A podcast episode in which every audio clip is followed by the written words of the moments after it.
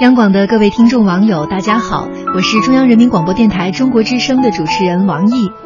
今天是夏至，北方的俗语说“冬吃饺子，夏吃面”。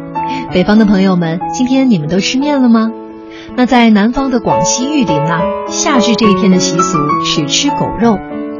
玉林狗肉节这两年引发了不少的波澜，爱狗人士们说，狗是人类的好朋友，你们怎么可以吃它呢？可是吃狗肉的人士却说，吃狗肉是我们的习俗，猪、牛、羊、鸡、鸭、鱼也是动物，怎么不见你们吃素呢？所以呀，这看起来是如何救狗的问题，其实却反映了解决社会问题的两种思路。面对不同的观点和不同的选择，你是粗暴的干涉，还是报以宽容和理解呢？爱狗和吃狗肉都有充足的理由，我们只有承认和尊重彼此的选择，才能结出文明之花。